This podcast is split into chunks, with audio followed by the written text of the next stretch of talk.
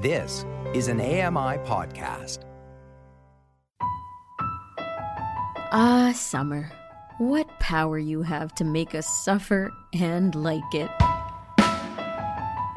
This is AMI Audiobook Review, the weekly podcast where we chat all things audiobooks. I'm your host, Ramya Amuthan, here with Nasreen Abdel Majid. And the quote that you heard at the intro of the show is by Russell Baker. And we're asking this question throughout July. Well, with these quotes. What is July anyway? How do we feel about it? Where do we go? And um, we've hit some interesting points with these quotes, some of them being just celebratory and lovely, as some of us feel about the month of July, and then others take us to a deeper place, uh, somewhere where maybe you feel a bit more nostalgic and sad, even. Uh, reflective is another way to think about it. Um, and today's quote is really just where are we? Where are we when we're in July? Are you really in summer? Are you in winter? And it kind of flips it a little bit for me too. And I think when I'm in winter, do I feel like I could be in July? Can I get to that point of being maybe if the house is hot enough? But I don't know.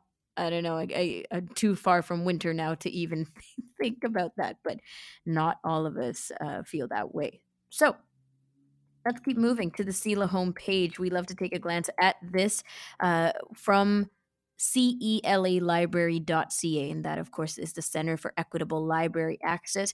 We have The Girl in the Middle by Ines Granovsky. This is a biography, as well as Love That Story Observations from a Gorgeously Queer Life by Jonathan Van Ness. Humor and Anthologies. The last title up there is Still Just a Geek by Wil Wheaton, and humor, family and relationships, and autobiography style uh, writing by Wil Wheaton.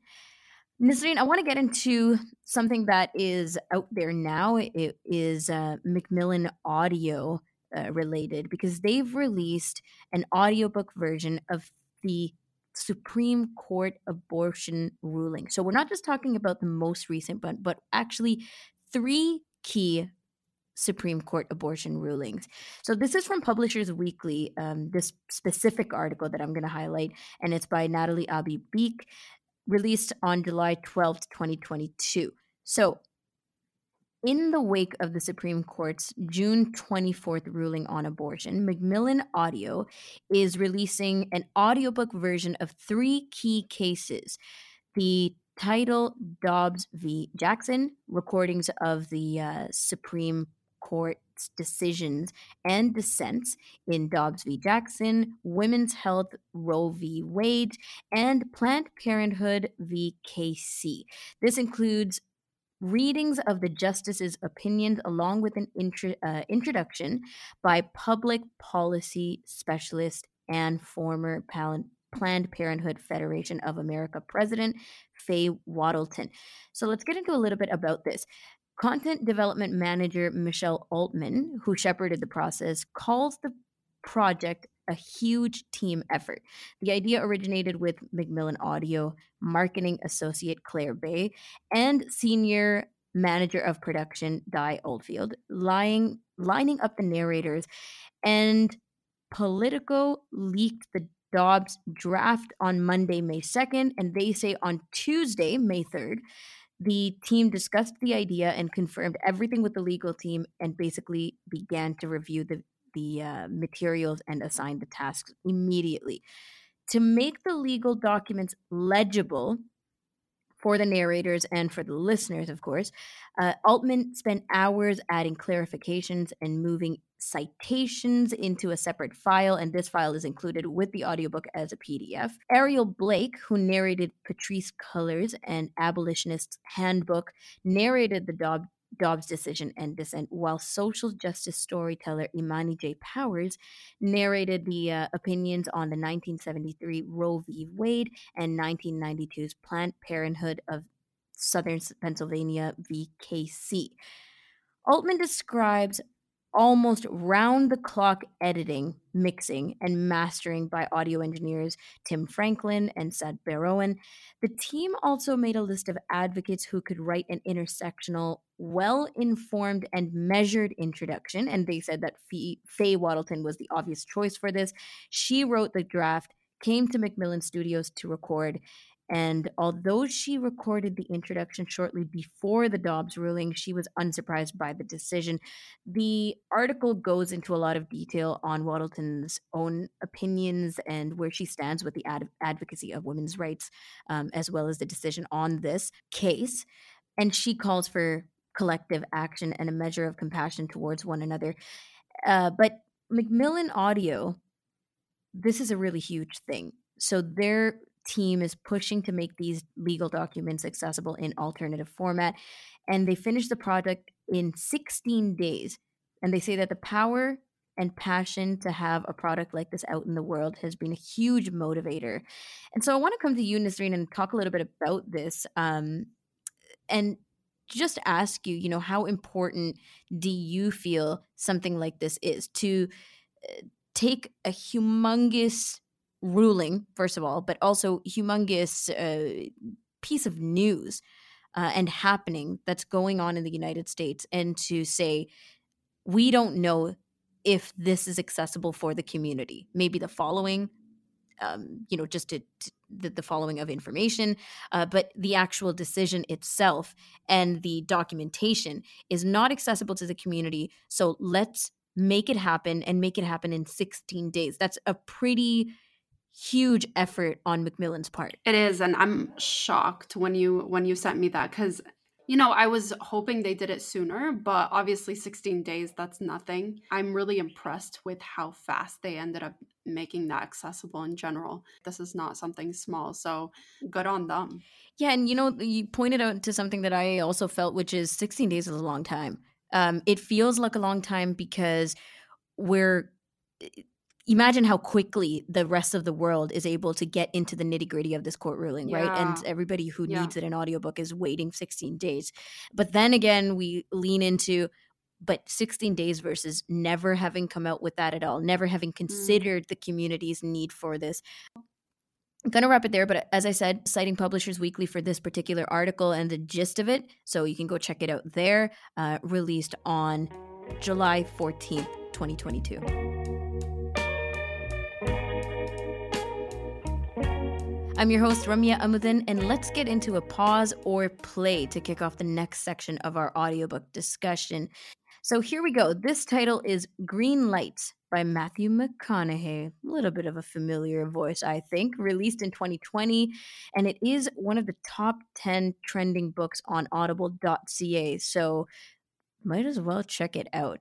From the Academy Award winning actor, an unconventional memoir filled with ruckus stories outlaw wisdom and lessons learned the hard way about living with greater satisfaction. Matthew McConaughey says, I've been in this life for 50 years, been trying to work out its riddle for 42, and been keeping diaries of clues to that riddle for the last 35. Notes about successes and failures, joys and sorrows, things that made me marvel, and things that made me laugh out loud. How to be fair, how to have less stress, how to have fun, how to hurt people less, how to get hurt less, how to be a good man, how to have meaning in life, how to be more me. Recently, I worked up the courage to sit down with these diaries, and I found stories I experienced, lessons I learned and forgot, poems, prayers, prescriptions, relieves, beliefs about what matters, some great photographs, and a whole bunch of bumper stickers. I found a reliable theme an approach to living that made more satisfaction. If you know how and when to deal with life and its challenges, how to get relative with the inevitable, you can enjoy a state of success that I call catching green lights. So I took a one way ticket to the desert and wrote this book an album, a record, a story of my life so far. Hopefully, It's medicine that tastes good, a couple of aspirin instead of the infirmary, the spaceship to Mars without needing your pilot's license, going to church without being having to be born again, and laughing through the tears. It's a love letter to life. It's also a guide to catching more green lights and to realizing that the yellows and reds eventually turn green too. Good luck. That's literally how he ends the synopsis. So, going around the table, starting with you, Nisreen, pause or play on this title.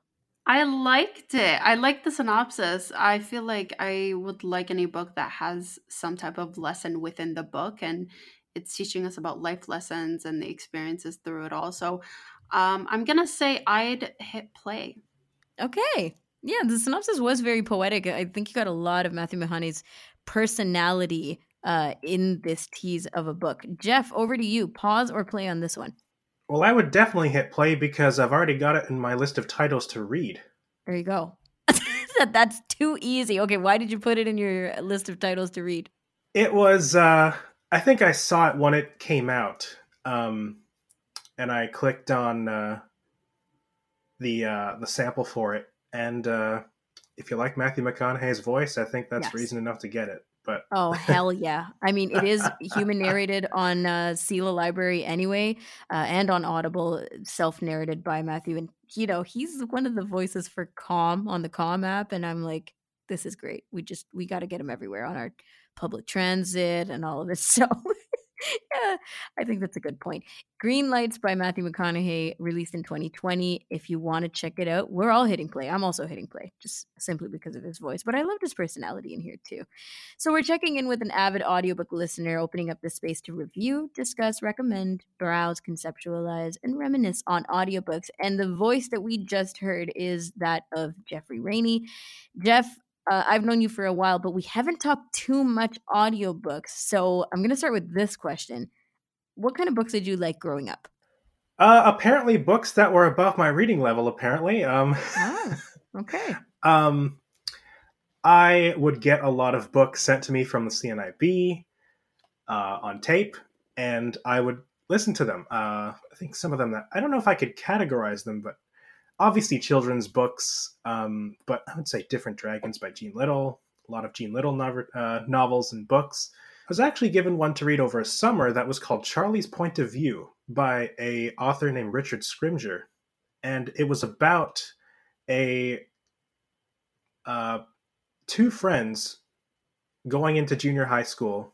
Uh, one is blind, the other one is sighted, and it basically shows uh, I'd say about a week in the life of these two children and their friends at, as they go throughout. Um, well, I'm not going to spoil the plots, but what's interesting is that the blindness really comes secondary secondary to the story, mm. and it's kind of done in a Pixar sort of way where there is a lot to learn about it, especially if you're someone who's never interacted with a blind person before, but it's so engulfed in the story that you're not actively focusing on. It's not like, oh, an inspirational story about this blind, you know, teenager who solves a detective story that involves his father. You know, it's much more nuanced and just like, you know, picture it's your first week. Think back to going into grade seven or eight in uh in uh, in school and you know, just hanging out with your friends and all of a sudden something comes up that requires your attention and you're right. with your boisterous new friends that you got to go solve this thing. That's interesting. So the the plot itself is so engulfing that sometimes you or most of the time you're not necessarily paying attention to the disability side of things. Yeah, or they are just they just become pieces to the puzzle as to how he'd go about doing things or mm. the reactions he might get to people in class as he's you know typing on a on a I think they called it the Louis light or something instead of the Braille light at the time. And mm-hmm. you know, I think you know they, they called the program that he was using for Google uh, for for using the computer Pause instead of JAWS. So you know, it's nothing that it's not like it's factual, but right, it is very you know. Fun play on words, though. I like it. It okay, is. So, when did you figure um, that somewhere along the lines because you know as a teenager i read like this genre more and then in my 20s i started to dabble into this type of read uh, do you have a a recent or the most recent you can remember shift in interest in what you like to read Yes, I think that the most recent shift. So, I've always enjoyed stories about people, uh, memoirs, nonfiction stories, even sometimes just recounts of history. But most recently, I've noticed that I look through my titles and I've been reading a lot more books on people in professional sports, uh, whether if it's recent or in the past. Um, and I think that just kind of it goes to my ever more increasing interest in watching and listening to and becoming a fan of sports. They were Mm. not something I grew up with. I was always a musician and still am. You never lose it, but here's this some here's this other thing that's now taking up, you know, my time and my my discussions with people and you know, apparently the books that I read. Right. And and the books are still people oriented though. So Absolutely. professionals. Okay. And what do you find um the most engaging or one of the most engaging parts about that? Like in instead of a YouTube video on the manager of this team going into a book written about him or that he wrote himself. Actually, sometimes a YouTube video is based on a promotion is is a promotion of that book. So you hear someone talk about it, and uh, you think, "Oh man, like this is great."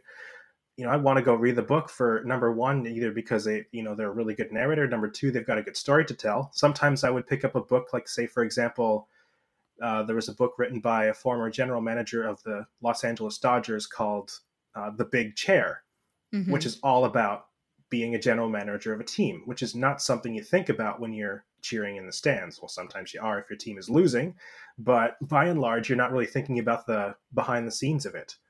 And uh, here's a book all about that. Um, I think it's just the fact that you can you can cover maybe let's say t- a, you know a book book tour might be 20 30 minutes on YouTube or there, there might be a, an interview on it on the radio or something but you can only Right. cover the ba- you know the basics of that whereas if you want to go into the nitty gritty you want to hear everything Yeah. And the background. Like we recently finished a book um, for the Kelly and Company book club um, uh, on Brian Burke's, uh, like Burke's, Burke's Law. right? Law Yes, exactly. fantastic book Such a good book. Such a good. Now you know what? I enjoyed his narration more than I thought I would when I heard the sample. but um, because he's got that gruff personality in his read, right? So it's super fun. But the the thing is, like the background, and I'm I am in no way uh like in tuned at all with many sports and uh, when i read this book the the parts that really intrigued me was his background was knowing how he got there from the ground up and um it really fascinated me because you get the person out of the sport and that's um that was a very uh, interesting experience. absolutely. The, the the people involved in the team it all comes down to people running the operations you know the people on the ice the people in the offices the people that you know that you work with among your career and just sometimes just um decisions are based on emotion exactly. or preferences for people and um I, I i hear what you're saying too. I mean especially the book i think he kind of went through the first section not to spoil it for anyone but the, the it kind of starts off slow just because it's just kind of recounting his childhood and it's like okay okay is it going to be like this for the rest of the way Yeah. no no no no it picks up right away It does. It does. And even that with the childhood stuff, you saw him fail, right? Like it's interesting because you note these people for who they are today, how big they got, their absolute, you know, uh, their accolades and, and all of this. Uh, but when you get to the book, you're like, wow, he didn't even know if he could continue in hockey. Like he wasn't picked and uh, he didn't make it and he was in trouble all the time. Like all that stuff is, uh, to me as a non-sports person, um, one of the big parts of it. But you're right. The emotion part of it is super ironic because sports, you don't always think about that, right? You don't always think about the emotional side of um, prepping and and dealing with the people drama and all of this. But uh, that those are the huge things that come up when you're reading. So this was not at all. Um, this is an interesting part, but I want to get to your current recommendation. So something that you reread recently, but specifically, I want to talk about the author. Um, so tell us the book and tell us the author that you want to chat about a bit. um the book i had just recently read it came out it probably came out about a month ago it's called the social distance between us and it's written by a um, scottish commentator writer and documentary make, filmmaker uh, named darren mcgarvey Okay. And the book is The Social Distance Between Us. And this was a reread for you. No, actually, this was this was a book that had just come out. I just saw it about a month ago, or no, a couple oh, weeks ago. okay. Got it. Got it. Okay. And so, uh, have you read it? What do you think? I just finished it yesterday. Yeah, just before Okay. just before the uh, you know the invite, I I just put it down because I'd been reading it on and off. There were a couple of days where I had not, you know, where it was a quiet day and I would read chapters upon chapters, and then there were days where I would, you know, read little bits of it and then I'd fall asleep to it a couple of times. I have to go back find my position, but no, it is a fantastic book. Is not a reflection is- on the book, right? no, it is not. A, no, just because I fell asleep to it does not a reflection on the book. You know, he was not tuning it out. Uh, that's just me being tired.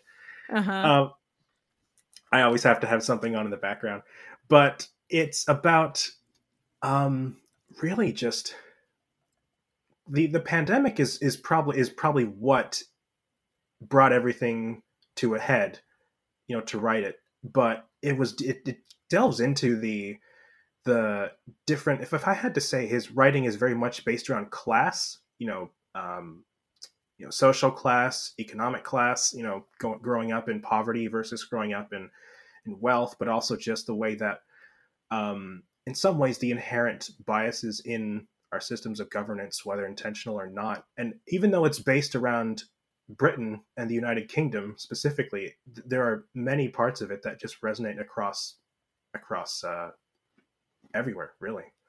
And I'm curious, um, not necessarily your take on his his social commentary, but um, in what ways he makes it interesting. because I would say I would say it's not partisan. It's also that's it. That's tough because it's really in some ways just a good read. Mm. It's very informative. It's it's it's like having a good teacher. If I had to put it that way, it's like you have a great. You might not be the best at you know. Say for example, you have a science class or you have an English class. You have a really good teacher. You know, it might not have been your best subject before, but now it's something you want to show up to every day because you've got this really involved teacher that uh, is really a passionate about what they're teaching, but b cares about your uh, your understanding and wanting you to do well. That's kind of that's kind of the the way I got. And I'd actually heard about him through I think I don't even remember how I found out about him at first, but I'd found his YouTube channel originally, and then I'd found out that he was involved in all these side projects and that. Yeah, he seems to do a lot with his time and um and energy. And um, you know, going back to your comparison of just having a good teacher, uh, a follow up question: Does he put himself in the the scenarios? Is there a lot of opinion based commentary, or is a lot of it just you know talking about what is happening? And you mentioned nonpartisan, so showing all sides of the situation. there is opinion in it. He will. He is very, uh, very conscious of when his opinion is getting into it. There's in some ways like disclaimers without being disclaimers. Right. Right. Yeah. Um, so yeah, I mean, he himself comes from a working class family and neighborhood and township, but I think it's always followed him around, and especially since he's moved on and here he's moved, he has developed a career working with um, all different groups of people. Like code switching is something he's talked about for excuse me many years now. You know, going from you know going from a uh, uh, going from let's say what we'd call question period in the House of Commons or in Parliament to you know a uh, a rehab clinic or a you know or a, a jail cell where in, in his you know just in a neighborhood next to his hometown and and communicating and talking with some of the inmates there and uh, just the way that the ways that you communicate with these people whether you think about it or not are inherently different Yeah, and then to be able to relay that uh, to someone who has no experience, um, that would be quite the task, huh? it is Okay. Well, that's really interesting. And, you know, I, I got to say, um, talking about this type of content, Jeff, in a world where right now we're, we're a, a lot of the time, especially in media, talking about misinformation, um, knowing how to check your resources and, and really make sure that you're getting the right stuff in your social media feeds, in your Google searches, in your news outlets, like all kinds of things, right? um, somebody shares something with you and you have to be able to notice uh, whether it is peer reviewed content, the right information at all. Uh, truth, you know, truth or lie, like as basic as that. And so for you to, you know, look into someone um, like Darren McGarvey and uh, read something like this and really get a lot out of it, I think is uh, it. We don't really think about it that way um, because so much information is so attainable now online. So to kind of get into a deeper way of doing that through reading a book like The Social Distance Between Us is a different approach, I think. Yeah, that is another part of it too. In terms of you know the pandemic and uh, the uptake on vaccine on vaccines and of uh, uh, just uh, reception and obedience to public policy is part of that. And like you said, separating fact from fiction, uh, or you know, or, or even fact from opinion, or is is a big part of it too. And absolutely amazing. Well, thank you so much for joining us this week, Jeff. This is really interesting, and I uh, hope that we get to chat with you soon for more recommendations. Uh, appreciate your time. Thank you. I'd love to be on. For sure. Jeffrey Rainey joining us on today's edition of AMI Audiobook Review. We'll be back next week with another guest and more recommendations. Until then, happy audiobook listening.